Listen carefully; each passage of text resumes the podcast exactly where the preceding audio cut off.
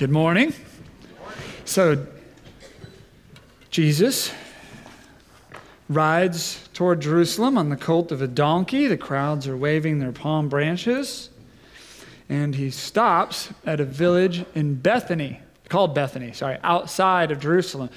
For the Passover, Jerusalem swells up with tourists and pilgrims, and you can't get a room there. So Jesus and disciples stay across the valley in Bethany. Now, up to this point in Lent, we have been studying Jesus' last words from the night before the crucifixion. But today, Palm Sunday, we're going to go four days earlier than that.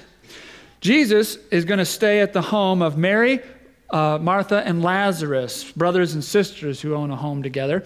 And if you uh, remember the story, uh, Jesus, Lazarus died like a couple of weeks before Palm Sunday, and Jesus showed up and raised him from the dead. So now Jesus is returning to the scene of the miracle, and that's going to create quite a buzz. He's staying at the house of Mary, Martha, and Lazarus, who he raised from the dead. And so uh, they're going to have a big dinner party in Jesus' honor here at the time of the Passover. And then things get awkward. Sister Mary, this is not Jesus' mother, this is Lazarus' sister. She comes into the dinner party and she's carrying a jar of perfume. This jar of perfume is big and expensive. It's probably completely sealed, either to be something you use a little over years, but more likely something that you save for your own family burials because of their burial practices. Well, she goes into the middle of this dinner party and breaks this bottle of perfume open. She starts taking the perfume out and she's rubbing it on Jesus' feet in the middle of dinner. And then when you get the big clumpy pieces on there, she wipes them off with her hair. Awkward. but it's about to get worse, believe it or not. The smell is now beginning to fill the house. There's no one at this dinner party who doesn't know what's going on. This perfume bottle, in today's dollars, would probably be worth $30,000. Everyone is silently astonished by what she's doing. And then uh, there's one person in the room boiling with anger over it. One of Jesus' disciples starts chewing Mary out right there in front of everybody. He says, What is this waste? That perfume is worth a year's wage. It could have been sold and the money given to the poor. And then Jesus goes off on the disciple. He says, Leave her alone. I'm going to be dead in a week. She's preparing me for burial. Okay, I'm sure Martha was about ready to faint at this point. And then Jesus says, uh, chapter 12, verse 8, You'll always have the poor among you, but you will not always have me. The name of the disciple who went off on Mary? Judas Iscariot. Judas, who four, four nights from this night is going to get upset at another dinner party and walk out and go tell the police where to find Jesus so he can be arrested and crucified. Man, this is an awkward dinner party. You know what makes me feel even more awkward about this story, though? Is I can tell as I read the story that I've got it backwards in my mind. I know from the way these words are written, I am supposed to marvel at Mary and her devotion and worship of Jesus. And I know when Jesus says, You'll always have the poor with you, but me you will not always have, and that I'm supposed to learn something really wise from those words. But if I'm truthful, as I imagine this scene in my mind, I just feel like Mary comes across as kind of a weirdo. If I'm really truthful, the only one who says anything that really makes sense to me at this dinner party is Judas. Judas makes the most sense to me. I know he's supposed to be like the Darth Vader of the New Testament. But if I'm honest, his words in verse 5 that perfume was worth a year's wages. It should have been sold and the money given to the poor. It makes sense to me, which makes me feel really awkward, especially given what comes out in verse 6. Not that Judas cared for the poor, he was a thief. And since he was in charge of the disciples' money, he often stole some for himself. So I find I've been caught. I'm siding with a crook who isn't even sincere in what he's saying. He just wants more money for the ministry of the poor, so he has more to skim off the top for himself. So here I am identifying with the person who intends the most evil for mankind. This story bothers me a lot, and it always has. And I'll bet for some of you, this story bothers you too. If you're the type of person where when you see a church spend money on ceiling murals and pipe organs or video screens and youth rooms, that makes you itchy. I bet this story makes you itch in the same place. If, if you're someone where spending money for anything besides the very most practical needs of ministry bothers you, I bet this story bothers you. If you're someone who fantasizes sometimes, like, what would it be like if we could just get rid of church buildings, get rid of church staff, if everyone could just meet in homes in little groups of five or six and sing a song and read a scripture, and then take all that money that's being given and give it directly to the care of the sick and the homeless and the addicted. If you're someone who sometimes daydreams that way, I bet this story kind of shakes you awake again and, uh, and you're waking up grumpy. Before studying this passage, I, I think I could have been right there with you. However, after, after grappling here with Jesus' words, I feel like Jesus is trying to let Judas, let me, uh, let all of us know that we have confused the kingdom of God and the king. We want a world without poverty and need. We want Jesus' kingdom on earth, but we're running right past the King Jesus to get it. So, in this moment, here we have Sister Mary, and, and she seems to remember that whatever this traveling band of disciples is and whatever they do for the poor, what they're really doing is proclaiming that the kingdom of God has come, and she's recognizing that Jesus is the king of that kingdom. Now, when Jesus says, The poor you'll always have with you, but you'll not always have me with you, he's not saying that the poor are unimportant, but he is definitely saying that he is more important. That's tough. Jesus is the center of all ministry, even ministry to the poor. We're going to have to unpack that together. That's tough. So I'm going to try to say it as clearly and as quickly as I can. Jesus did not come to end poverty. Jesus did not come to end immorality. Jesus did not come to bring world peace. That he even said. Jesus came to be king, to reestablish the kingship of God over the world. And in his kingdom, poverty does end. And in his kingdom, immorality ceases. And in his kingdom, there is world peace. But if we try to get those things without Jesus as king, we will fail. If we try to sell the perfume and give the money to the poor and fail to anoint Jesus' feet with the perfume of our worship, and wipe them off with the hair of our gratitude and our repentance, we will fail. I want to read you an article that was written in 2005. This article is written by an atheist. This is written by an outspoken atheist, Roy Hattersley. It was published in the very liberal Guardian newspaper, written for atheists. Uh, Hattersley walked the streets of New Orleans after Hurricane Katrina, and then he wrote this article about who he saw on the streets of New Orleans helping those who were suffering. Here's what he wrote He said, Almost all of them have religious origin and character. Notable by their absence are teams from rationalist societies, free thinkers clubs, and atheist associations. The sort of people who not only scoff at religion's intellectual absurdity, but also regard it as a positive force for evil. Late at night, a man who tried to convince me that homosexuality is a mortal sin also offered friendship as well as help to the most degraded and denigrated human beings of our society. And he does what he believes to be his Christian duty without the slightest suggestion of disapproval. Yet, for much of his time, he's meeting needs that result from conduct he regards as intrinsically wicked. Good works, John Wesley insisted, are no guarantee of a place in heaven but they are most likely to be performed by people who believe that heaven exists. The correlation is so clear that it's impossible to doubt that faith and charity go hand in hand. It ought to be possible to live a Christian life without being a Christian. The Bible is so full of contradictions, we can accept or reject its moral advice according to taste. Yet, men and women who, like me, cannot accept the mysteries and the miracles do not go out with the Salvation Army at night. The only possible conclusion is that faith comes with a packet of moral imperatives that, while, do, while they do not condition the attitude of all believers, influence enough of them to make them morally superior to atheists like me. The truth may make us free, but it has not made us as admirable as the average captain in the Salvation Army. So you see, when we work against poverty, it's not because that was our primary goal. It's because Jesus has given us a picture of the kingdom of God. And when we have that picture in our mind and then we look at the world, we begin to see things that don't match. So we start pushing back against those things. We push against poverty because we know Jesus' kingdom can't include that.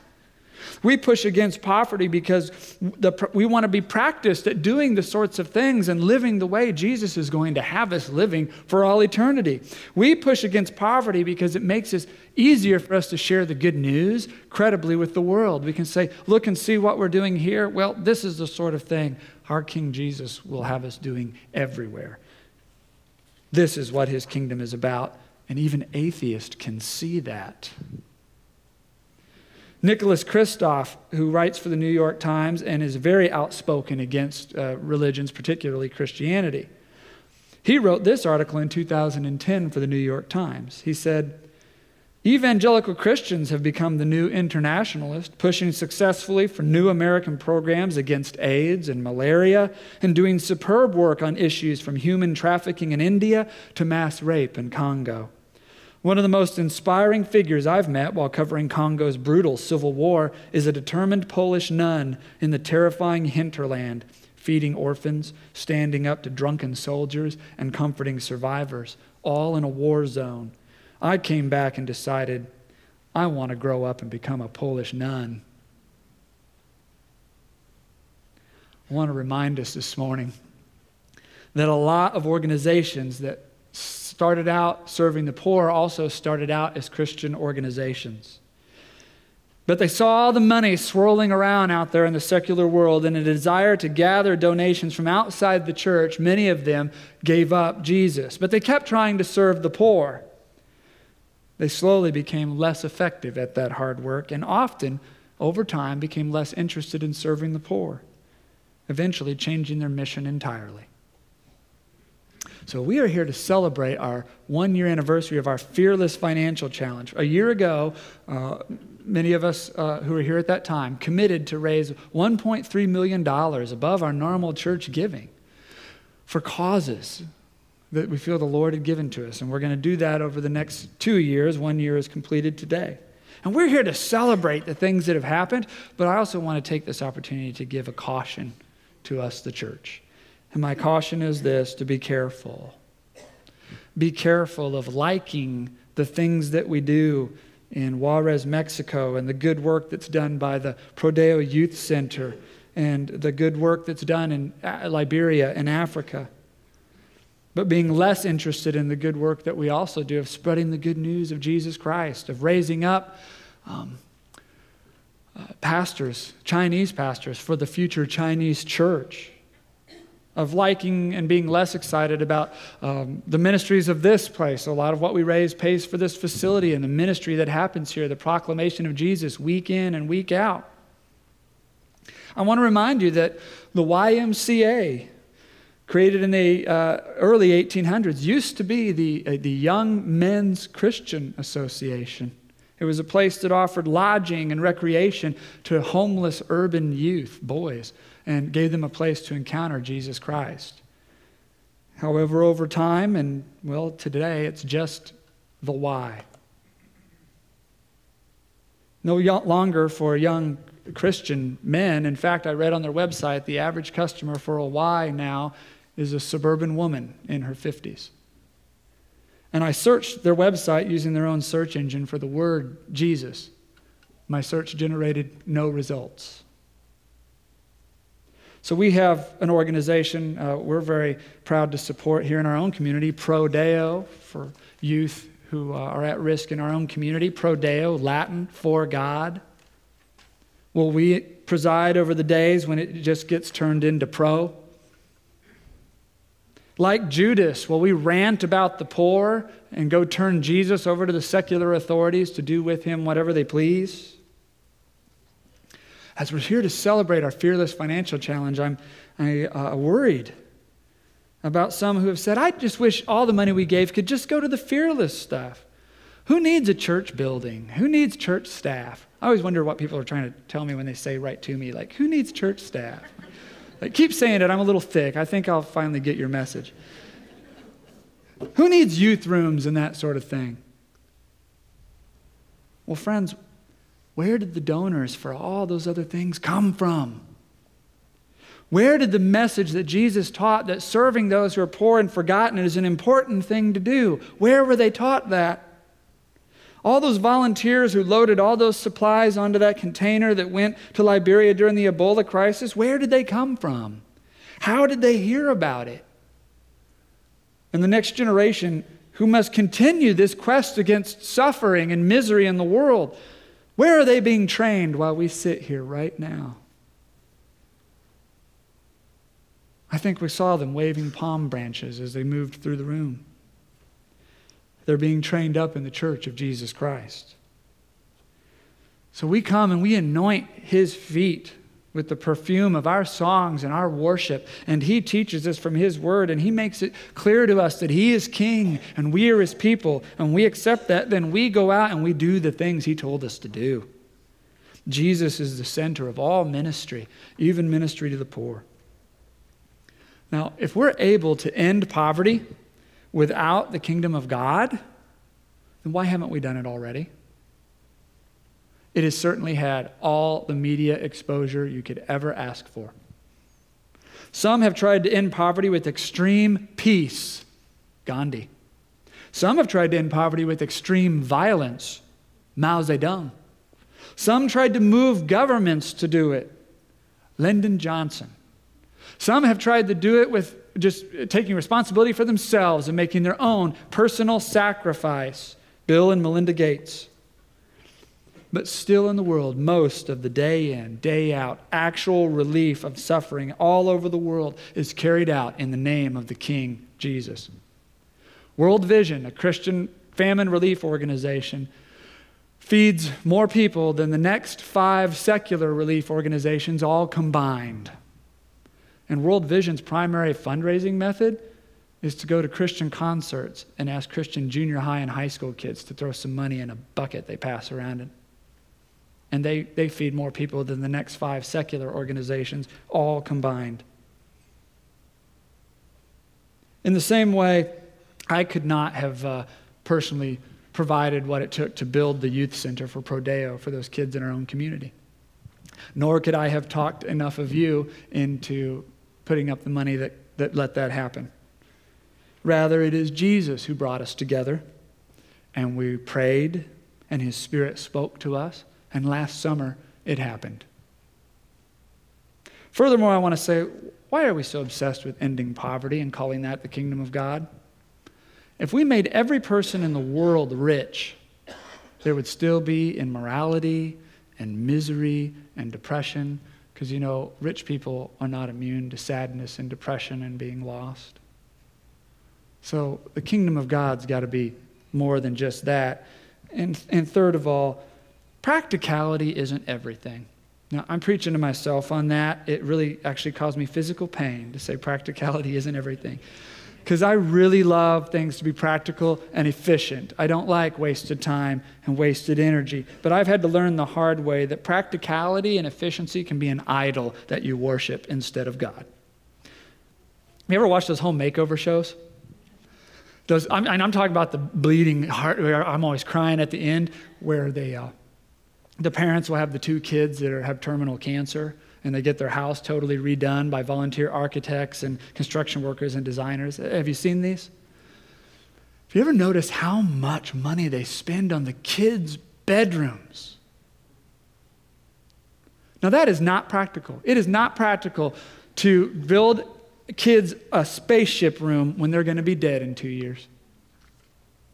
You ought to just give the money to the parents for their medical bills. That's practical. Or maybe the joy. The joy of those two years is somehow worth it. Now, Judas wouldn't think so. But somehow I think Jesus, sitting over there with perfume on his feet, just might. There's a man, a missionary actually, in Mexico. He went to a poor village. In the middle of this poor village, another church had built a really expensive building. It had gold inlay, it had sculptures, it had murals, and he, the missionary, hated the church that built that building, so it was very easy for him to say to one of the Mexican women, I think it's sad that you all live in poverty, and in the middle of your village, there is that expensive church building. But this little Mexican woman wagged her finger at him and she said, Oh, no, young man. We gave all we had to build that church. And now it's the one beautiful thing we have, and we have it all together. Those little Mexican women had broken their bottles of perfume and poured them out on the feet of Jesus in the middle of their village, and they did not regret it. Practicality isn't everything. Rob Bell is an author who uh, shares a story. This story comes from a young, uh, from a man, sorry, who had uh, was in charge of a medical station after World War II that was uh, for people who were left behind in those concentration camps. Here's what the man left behind in those concentration camps had to say. He said, I can give no adequate description of the horror camp in which my men and myself were to spend the next month of our lives. Corpses lay everywhere, some in huge piles Sometimes they lay singly or in pairs where they had fallen. It took a little time to get used to seeing men and women and children collapse as you walk by them. One knew that 500 a day were dying and 500 a day were going on dying for weeks before anything we could do would have the slightest effect. It was shortly after the British Red Cross arrived that a very large quantity of lipstick arrived. It was not at all what we wanted.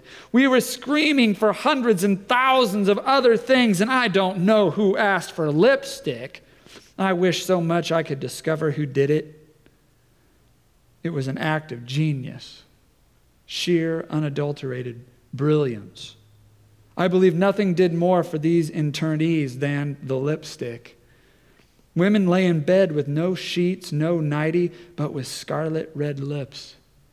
You saw them wandering about with nothing but a blanket over their shoulders, but with scarlet red lips. I saw a woman dead on the post mortem table, and clutched in her hand was a piece of lipstick. At last, someone had done something to make them individuals again. They were someone, no longer merely the number tattooed on their arm. At last, they could take an interest in their appearance. That lipstick started to give them back their humanity. Because sometimes the difference between heaven and hell may be a bit of lipstick. Judas would never order lipstick, and neither would I. And that just goes to show what we know about anything. Practicality is not everything without Jesus at the center, showing us the way we can do nothing, nothing for the poor, nothing for ourselves, nothing at all. Jesus is the center of all ministry, even ministry to the poor. Now, Jesus gives this line The poor you'll always have with you, but me you will not always have. Often in the church, this has gotten interpreted this way well, you know, forget about the poor. You're always going to have those people. Turn all your resources into worship of Jesus. Uh, that is also a ludicrous interpretation of Jesus' words. You, you are not going to read the Gospels very far and get away with that one. What Jesus is saying is if you remember me, you will also remember the poor. If you forget me, you will someday forget the poor. So remember Jesus, remember worship, and the poor will always be there with him. Wherever Jesus goes, there are the poor huddled around him. Now, throughout history, actually, many times in my lifetime, the church and the world has, has forgotten our ministry to the poor and tried to turn everything into the worship and the proclamation of Jesus. But every single time, these scriptures and His Holy Spirit turn some in the church to focus again on what Jesus calls us to do in regards to the poor. We can never get away. In fact, I didn't know this till I studied this passage for you. Uh, Jesus, when he says that, is actually quoting a passage from the Old Testament. When he says, You'll always have the poor with you, uh, Deuteronomy chapter 15, verse 11. It says, There will always be some in the land who are poor. There will always be some in the land who are poor. But read the whole verse.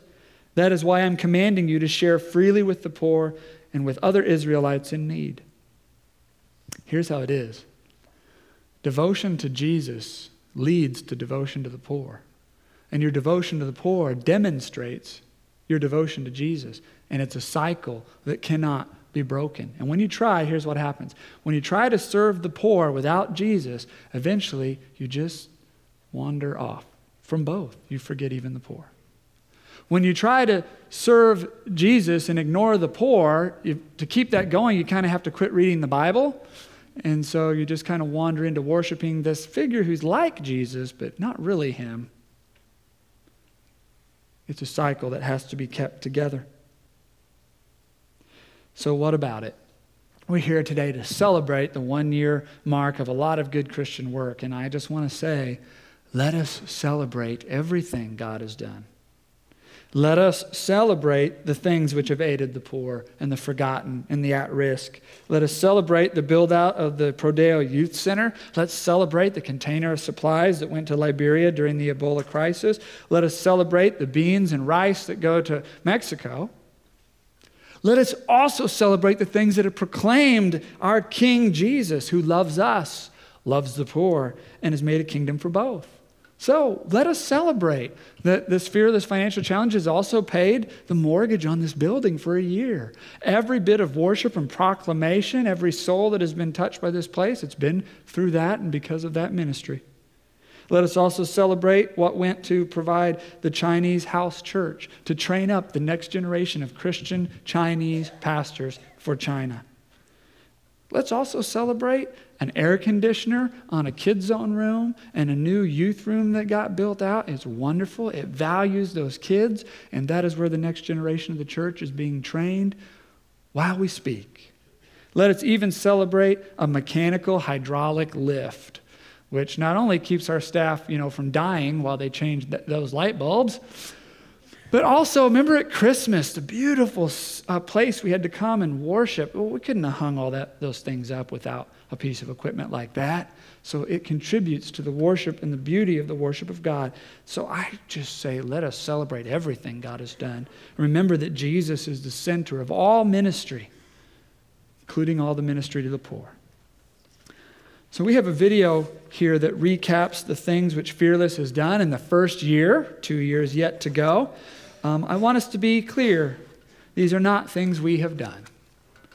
These are the things that God drew our attention to and laid on our heart. His Spirit moved us to make these pledges, and his, He has given us the ability to give to these things. So, everything we're about to see is a celebration of what God has done. And we're so grateful to have gotten to be used by Him to do them. So, let's watch together.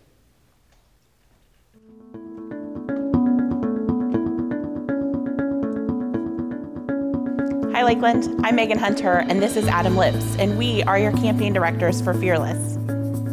Last March, Lakeland, you pledged over $1.3 million to the Fearless Financial Campaign over the next three years.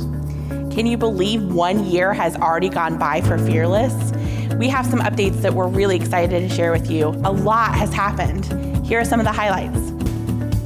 In Anapra, Mexico, you've given over $3,600 to keep the rice and beans dispenser going this year, which means you're responsible for feeding 45 families a month, allowing these families to feed themselves and their children so that their children can stay in school and graduate with better opportunities for themselves, their families, and their communities. The library has also purchased the property adjacent to it and is in the middle of plans for another building so that visitors can stay when they come and adults can have a quiet place to read. When it comes to Dignity Liberia, man, it's been a crazy year. Just last February, leaders were visiting, finalizing their plans for the rest of the year, only to have those plans completely uprooted by the outbreak of Ebola. Unfortunately, Dignity Liberia was directly impacted with the death of several doctors and workers. Undeterred, they responded by starting the Touch campaign, which sent money to Charles Luke Town in order to help this crisis.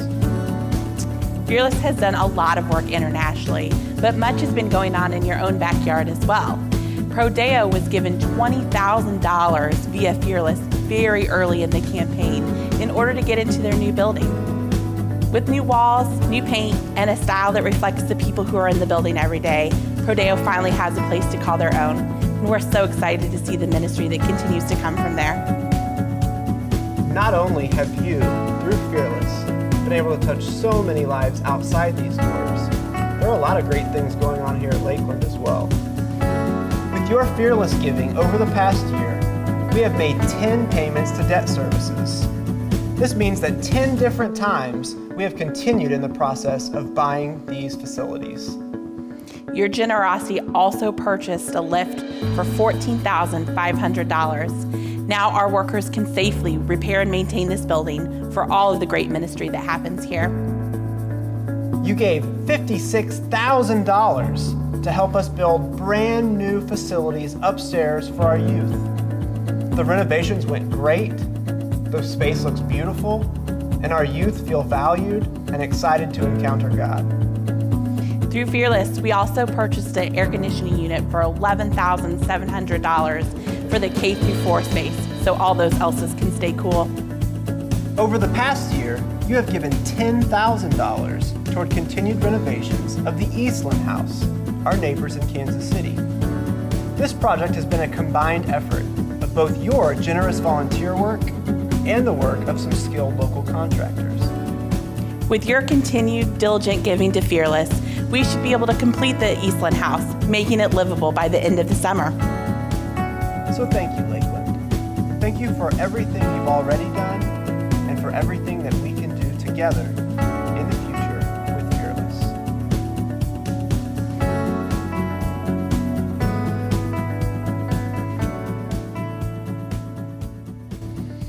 Let us stand for the benediction.